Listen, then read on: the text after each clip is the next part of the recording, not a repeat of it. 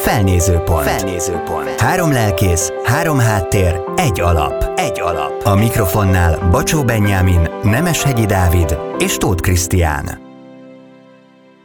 Nagy szeretettel köszöntünk mindenkit itt a Felnézőpont podcastben. Itt vagyunk Boros Dáviddal, én pedig Bacsó Benyámin vagyok, és arról beszélgetünk itt a második évad elején, hogy keresztény emberként ebben a zavaros világban hogyan tudunk növekedni. Mik azok a nagyon fontos alapdolgok, amelyek szükségesek ahhoz, hogy fejlesszük a személyes életünkben, a saját életünkben, és ezáltal fejlődjünk keresztényként a társadalomban. David, te elkész vagy itt a belvárosban, azt hiszem egy sokszínű gyülekezetben. Hogy látod, hogy mik azok a legalapvetőbb dolgok, amelyek szükségesek ahhoz, hogy fejlődjünk? Mintha csak összehangoltuk volna, hogy a sokszínűséget említetted az én felfogásomban talán az egyik legbiztosabb garancia az a sok-sok hatás, ami éri az embert. Ezt nem mindig tudjuk megszűrni, megválogatni, vagy teljesen elrendezni magunk körül, de Isten kegyelméből és az ige alapján is ezt hiszük, hiszem, tapasztalom, hogy az, amik érnek, amik eljutnak hozzám, a kihívások, a lehetőségek, a változások, ugye most ilyen időket élünk, ez mind kiváló táptalaja a fejlődésnek, tehát én kevésbé laboratóriumi körülmények között látom ezt a fejlődést, inkább természetes közegben. Én úgy jártam a karantén ideje alatt, hogy az életemnek egy szám, az életemnek számtalan rutinja így elkezdett megváltozni, és azt éreztem, hogy így szétcsúsznak a dolgok, pedig megmaradt jó néhány, jó néhány feladat, meg online tovább folyt az élet, Viszont valóságban meg tényleg egy ilyen, ilyen talajvesztett állapot alakult ki, és akkor kezdtem el megfogalmazni magamnak, hogy sokszor nekünk, baptistáknak, nem a teológiánkkal van problémánk, hanem a technológiánkkal, ahogyan kivitelezzük a dolgokat. Hogy látod, hogy mik azok az alapvető hát szokások, amelyek szükségesek ahhoz, hogy a lelki életünkben növekedjünk. Hogyha akarjuk ezt másképpen mondani, akkor hogy egyre érettebb tanítványokká váljunk. Nyilván szokásnak van jó néhány biztos alapja, közösség Istennel, Isten keresés, tulajdonképpen innen indult az egész hitéletünk, és azt hiszem, hogy ebben benne is van rejtve az, hogy a fejlődés az mindig egy előrenéző, egy vágyott dolog, és egy soha nem egy olyan elért állapot, hogy na most akkor most már befejlődtünk, és most már ezt megcsíptük. Azt hiszem, ez egy fontos részlet, amire még visszatérhetünk a testvéri kapcsolatok, közösség, ugye most nagyon sajátos formákban tudjuk gyakorolni, de azt hiszem, hogy fölértékelődött ebben az időszakban. Másképp nézünk a programnaptárunkra, az összejöveteleinkre, talán még egymás szemébe is, hogyha épp a maszk fölött látjuk, ugye egymásnak a tekintetét. Szerintem ez egy fontos változás, egy felértékelődés mindenképpen. Nyilván otthoni lelki gyakorlatok, igeolvasás, imádság, vállalások. Talán én ezt az utóbbit emelném most ma reggel ki, hogy vállalások, amikor belemegyünk a szolgálatba, és azzal együtt helyzetekben, már műsor előtt beszélgetve említettem, hogy az én életemben most kimondottan sok terület nyílt meg, és azzal a kockázatvállalással is nézek most ezekre, hogy azt nem tudom, hogy mindegyik pozitív, hogy milyen előjelű lesz, de azt igen, hogy Istenen fogom átélni, és ez az életszerűség, életre valóság, ez a megélhetőség az, ami engem most motivál, és biztos vagyok benne, hogy ez fejlődés lesz, kényelmes vagy kényelmetlen utakon, még lehet, hogy az utóbbi is előfordul. Valaki azt mondta, hogy a kényelem és a növekedés az nem együtt létezik, és ez nekem így nagyon, nagyon beégett, mert hogy azt gondolom, hogy pont ezek az idők mutatják meg azt, hogy, hogy a változás az tulajdonképpen teljesen elkerülhetetlen, de hogy a fejlődést meg választhatom, tudatosan választhatom, hogy a lelki életemben hogyan fejlődök, meg mik azok a dolgok, amikre időt meg energiát szánok. Viszont azt vettem észre, hogy a, mondjuk, hogyha a lelki életben beszélünk ezekről, hogy nincs berögződés, hanem folyamatosan szeretnénk növekedni, amit itt az előbb mondtál, akkor az azért áldozathozatalt is jelent. Tehát, hogy nekem például meg kellett tanulni azt, hogy reggel korábban kelek a gyerekeim előtt, ez egy teljesen új e, szisztéma volt, hogy korábban kelek, hogy Bibliát tudjak olvasni, hogy legyen egy kis csendességre időm. Aztán utána indul a nap a feladatokkal, teendőlistámmal, meg, meg minden mással. De hogy ez volt az egyik ilyen nagyon fontos dolog, hogy, hogy, hogy áldozatot kell hoznom, korábban kell kelnem gyakorlatilag a családnál, hogy legyen egy ilyen csendességre való időm. Azt látom, hogy ez az egyik olyan kulcs kérdés, hogy meghozzuk-e a fejlődésnek ezt, a, ezt az árát vagy áldozatát.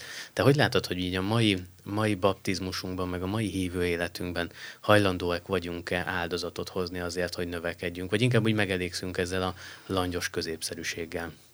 Talán ez a legutóbbi kifejezéskörhöz kapcsolódnék eh, azzal, hogy életfélelem, tehát a kockázatmentesség. Azt hiszem, hogy ez a mai kultúránknak az egyik alapillére, ha akarjuk, hanem hogy kerüli a kockázatot, és csak a biztos játék, csak a biztos eredmény, a, az eredményes utak azok, amikre hajlandóak vagyunk elindulni.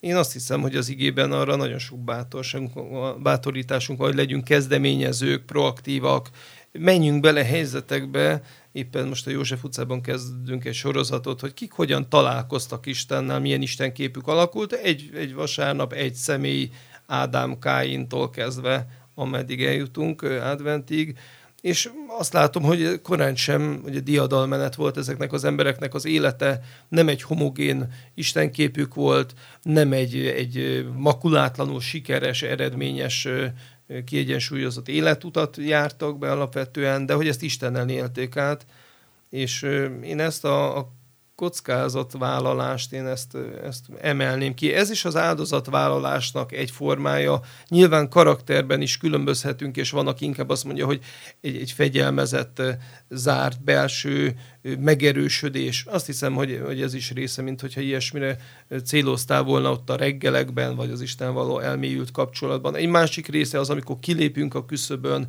és ott pedig a dinamikus tapasztalatok és az Istennek tényleg a, a kézenfogó vezetése, támogatása, ahogy átvisz a hidegen is, meg a, a, a forrón is, ahogy az EZS 43-ban ezt halljuk.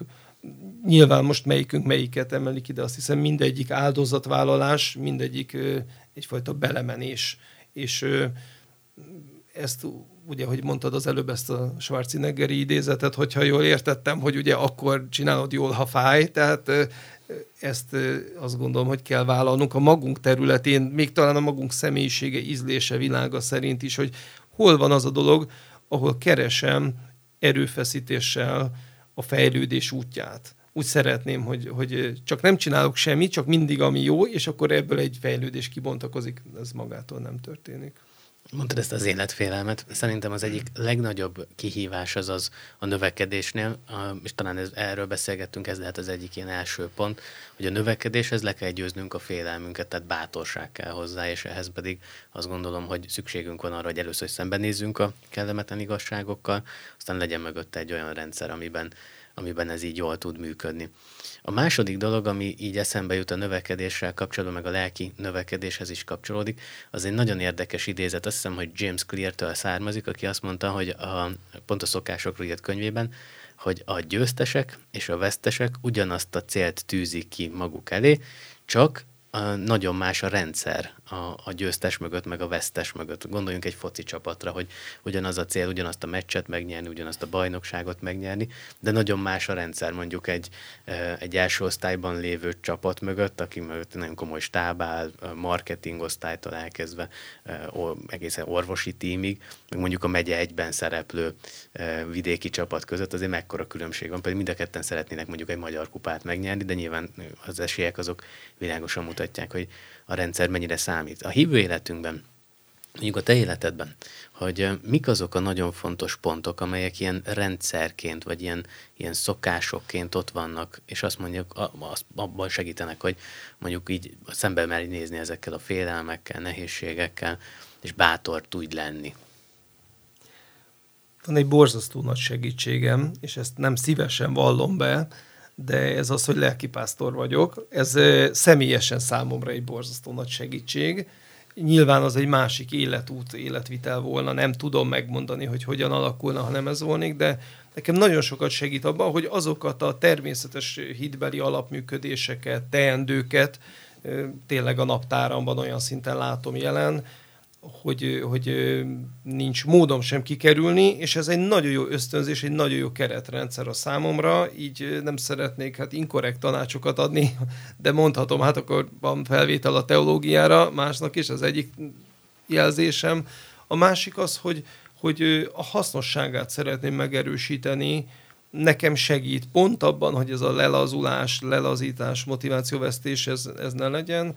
Ebben nagyon sokat segít nekem egyszerűen a, a, az egyértelmű ugye, részvétel a közösségben, az igével való találkozás, az ima témák, amik belső jellegűek is, és az Isten képemet ilyen értemben naponta mérlegre teszik, de azok az ima témák, amik a környezetemben jelentkeznek, nyilván mondhatja a kedves hallgató, hogy ez egy nagy helyzeti előny a lelkipásztoknak, hogy ezt főállásban tehetik, de azt gondolom, hogy ezek működnek, ezek a területek, és Isten mindegyikre szólít bennünket, és én az előző tanúságtételemmel nem hamis irítséget szerettem a gerjeszteni, hanem csak megerősíteni, hogy, hogy ezek ott tartanak Isten közelében, és jó eszközök, másnak is ajánlom ezt. De már most itt ilyenekre gondoljunk, hogy biblia tanulmányozás, amit, amit készül, és mondjuk a vasárnapi ége hirdetésre, vagy a hétköziekre, ez egy fontos szempont, hogy ott muszáj foglalkoznod a, a, az Isten igéjével, és akkor ez így azért bátorsággal tölt fel, meg, meg, meg erősít. Nekem nagyon sokat jelent ez az igeves, már többen hallották tőlem, így a Dániel könyvében van a 11. részben. A régi Károli fordítás mondja így, hogy a 32.-33. versben, talán annak a második felében, hogy az Istenét ismerő nép felbátorodik és cselekszik hogy amikor így mondjuk arról van szó, hogy milyen rendszert építünk, nekem nagyon fontos lett a, az elmúlt időszakban az, hogy, hogy így ez a, ez a folyamat megvalósuljon, hogy ismerni Istent egyre jobban, aztán ebből, a, ebből az Isten ismeretből bátorságot nyerni, és ebből a bátorságból pedig kell, hogy fakadjon az, hogy cselekszem azt, amire Isten bátorított engem. Például ez, hogy legyőzöm a félelmeimet. Én is lelkész vagyok a Élőremény Baptista gyülekezetben, és számtalan kihívással nézünk szembe, és nagyon sokszor a reggeli csendességemben pont ezt, a, ezt az élményt élem át, hogy, hogy az Istenét ismerő név felbátorodik, hogy így egy-egy kérdésemre ott választ kapok. Érdekes módon nekem a Biblia tanulmányozásban az segít a legtöbbet, hogyha kérdésekkel megyek a Bibliához. Tehát, hogy így milyen a jó vezető, mit kellene segítenem, hogy a gyülekezet vezetőink jobb vezetővé váljanak. És akkor jövök ezekkel a kérdésekkel, és akkor elkezdem olvasni a Bibliát, és akkor újra olvasom a Timóteus, a Tituszt, és akkor azt veszem észre, hogy tényleg hát mit, mit kell még fejlesztenünk, meg, meg hogy kell még ezt, és ez egy rendszert adott az én életemnek ugye a, a hátterébe. Ez fajta ilyen alapmotiváció lett, hogy az Istent jobban ismerni, bátrabban képviselni, és jobban tenni azt, amire elhívott ebben a társadalomban.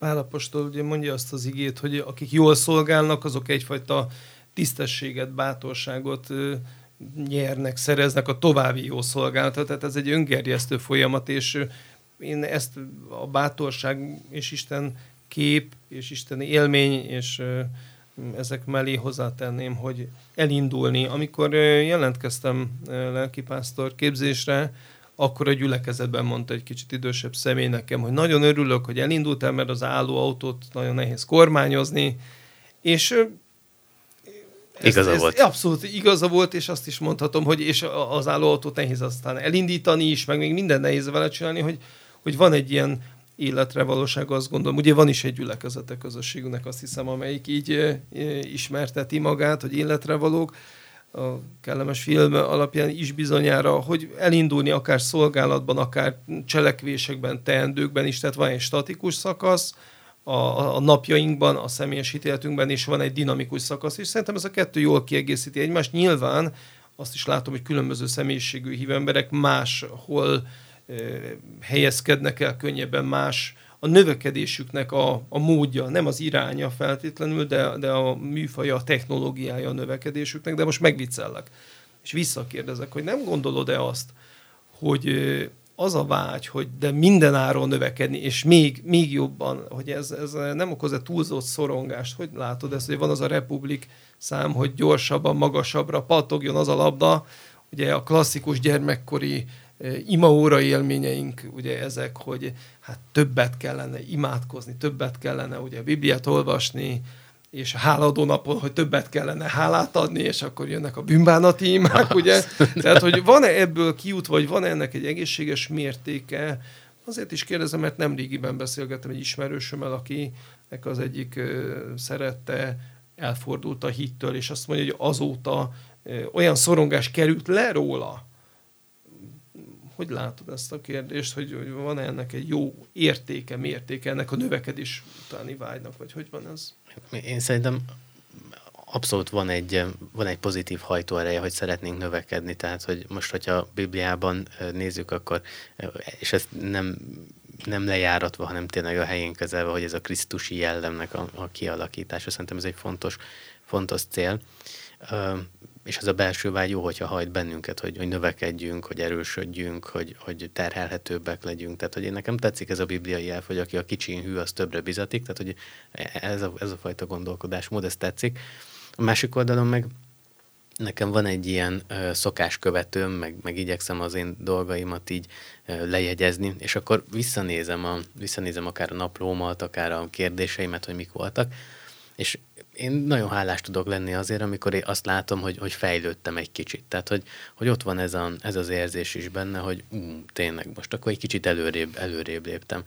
És nem, nem szorongást okoz, hanem egy vágyat, mert megtapasztaltam azt, hogy a növekedés az, az egy jó dolog, tehát hogy jó, több, többet tudok tenni, érettebben gondolkodom, érettebb, érettebb a jellemem, más terheket, komolyabb kérdéseket is meg tudunk vitatni. Ez nekem pozitív.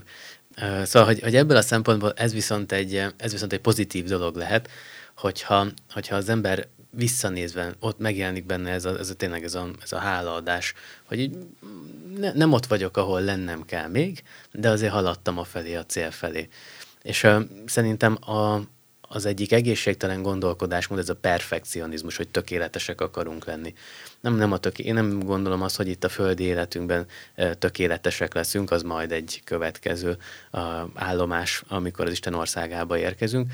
Itt inkább én abban látom a, a, a fejlődést, hogy tanulunk, tehát hogy folyamatosan tanulunk, megengedjük magunknak azt, hogy hibázzunk, a hibákból tanulunk, aztán ez, ez felállít bennünket, előrébb visz bennünket, és ennek, ennek van egy hozadéka, egy pozitív hozadéka.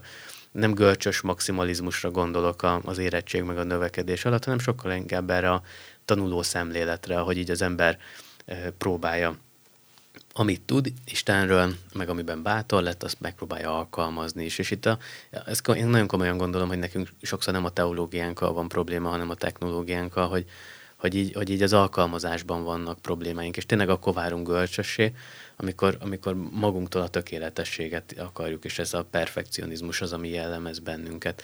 Én egy ilyen érett, egészséges fejlődés, ösztönzött tanulást várok, például saját magamtól, a családomtól, a gyülekezetünktől, benne van a hiba. Mi, mi ezt kommunikáljuk is, tehát, hogy az, aki tökéletes, az, az nem a mi gyülekezetünkben van, az a József utcán van, tudjuk, de hogy, de hogy de nálunk, nálunk ilyen tökéletlen emberek vannak, akik hibáznak, akik, akik ilyen problémások olykor, de megszoktuk így, és ezzel, ezzel próbálunk együtt élni, és azt gondolom, hogy az a növekedés, amikor, amikor ezen a szinten előrébb tudunk menni.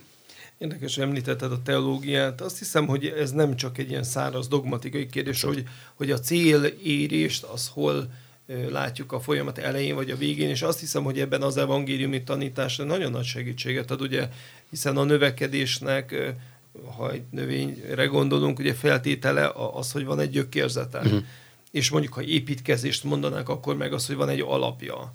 És azt hiszem, hogy legnagyobb segítség pont az evangéliumban ott rejlik, hogy, hogy nem azért akarok növekedni, hogy hát ha elérem azt, ami mindig messzebb kerül majd tőlem, és mindig még tovább kell eh, nyújtózkodnom, és többet imádkoznom, és többet Bibliát olvasnom, vagy többet jönnöm imaházba, hanem, hanem az üdvösségben vagyunk, és azt nem kiérdemeljük, nem megszerezzük, hanem azt, azt megkaptuk kegyelem által. Én azt hiszem, hogy ez lehet az az alap, amire aztán tényleg lehet építkezni, vagy lehet az a gyökérzet, amiből aztán lehet növekedni, és ez talán nagyon nyugatias mondat volna, hogy a határa csillagos ég, de tényleg valahogy ennek a határa nem az, hogy valaki azt mondja, hogy na én most már ezt itt elértem. Más, más az, amit elérünk. Elérjük az üdvösséget, a megtéréskor elérjük a, az életünk végét, befejezünk bizonyos dolgokat, ez a növekedés, ez nyilván Istenhez mérve, ez mindig egy távlat marad, és én, én magam is keresem, hogy hogy lehet ennek a jó motivációját, az ösztönző erejét megragadni. Beszéltél itt az alapról. Nem régen hallgattam egy eh, ige hirdetést, egy amerikai eh, prédikátor, baptista prédikátor felhívta a figyelmét a, a gyülekezetnek arra a Jézusi példázatra, hogy homokra vagy kősziklára ismerjük ezt a történetet, hogy ki hova épít, és sose gondoltam még bele abba, hogy, hogy igazából, vagy nem tudatosult így bennem, inkább így helyes, hogy igazából a viharban az alapot már nem lehet áthelyezni. Tehát, hogy amikor jön a vihar, akkor már késő az alapot rakni. A ház kész van, lehet, hogy ugyanabban az anyagból készült, meg minden, de hogy az alapot azt már nem lehet átrakni. Tehát az legelső döntés, akár a személyes életünkben, akár a növekedésünkben, akár a fejlődésünkben, az, az mindig a, az, hogy, hogy mik azok a nagykövek, mik azok az alap dolgok, amiket be akarunk építeni, amik úgy kell, hogy meghatározzák az, az irányunkat. Van egy ilyen mondat, ami sokat jelent nekem, hogy azok az emberek, akikkel körbevesszük magunkat, azok meghatározzák az életünk irányát és az életünk minőségét. Talán a növekedésnél ez egy nagyon fontos dolog, hogy mondjuk van-e olyan közösségünk, akikkel meg tudjuk beszélni azt, akik visszajelezhetnek nekünk akár a problémáinknál, akár az elakadásainkat megoszthatjuk vele. Mi benne vagyunk mind a ketten a, ebben az ifjú lelkész körbe, igyekszünk más lelkészekkel együtt így beszélgetni, meg, meg segíteni egymást, meg tanácsolni, meg bátorítani egymást. Nekem például ez nagyon sokat jelent, hogy van egy olyan kör, vagy van egy olyan rendszer, amelyikben így, így elmo- beszélgettünk erről pont így a, a podcast felvétel előtt, hogy, hogy ahol, ahol így őszintén beszélgethetünk, és olyan emberekkel oszthatom meg a kihívásaimat, az élményeimet, akikkel, akik meghatározzák mondjuk az én életemnek is az irányát.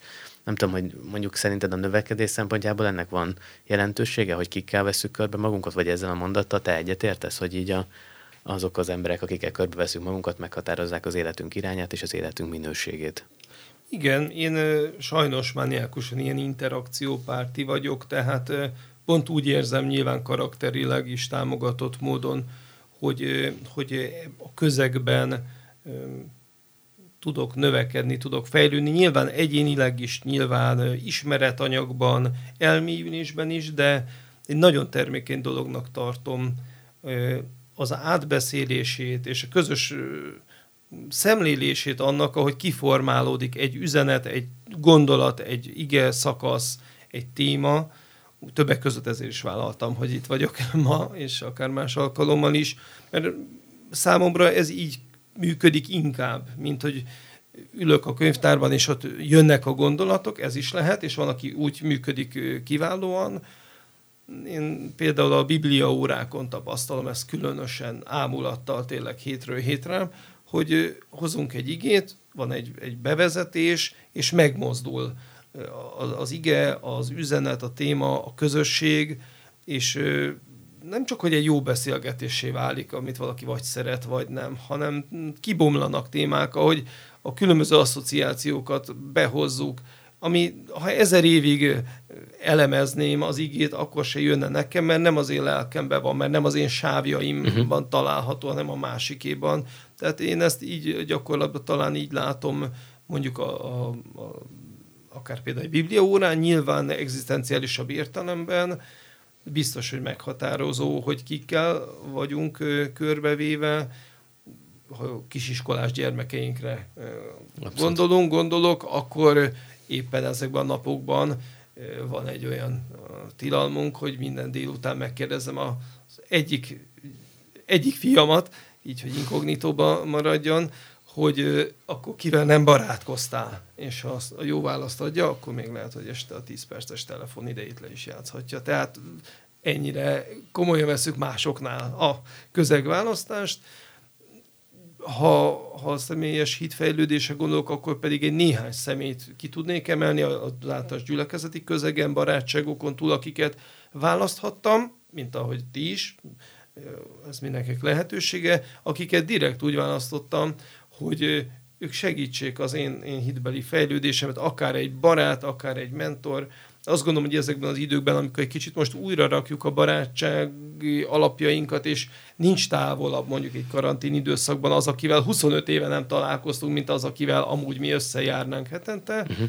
illettek így föl régi kapcsolataim, és lehet ebben tudatos döntés, hogy itt szeretnék akár szolgálni, ott pedig szeretnék meríteni, és, és úgy gondolom, hogy egy olyan személlyel tudatosan építeni a kapcsolatot, ami lehet, hogy mind a két félnek előrevívő, de nekem biztos. Uh-huh. Én úgy látom most a gyerekeim életében, hogyha már behoztuk a képbe őket, meg a saját életemből is, hogy, hogy azért akik, akikkel körbevesszük magunkat, és beszélgetünk velük ebben az interakcióban, azért nagyon, nagyon formálódunk, tehát, hogy így a, a gondolatok ütközésénél, a vélemények kicserélésénél, ezek szerintem jó hatással lehetnek a, az ember életére. Nekünk van egy házi csoportunk, amiben direkt nem én vagyok a csoportvezető, hanem mint egy tag, oda járok én is, és vannak ezek a hogy vagy körök, így hívjuk a bemelegítőkört, hogy hogy vagy kör, a vezetőségben és mindenhol, ahol vagyunk, így hívom, így hívom hogy hogy vagy kör.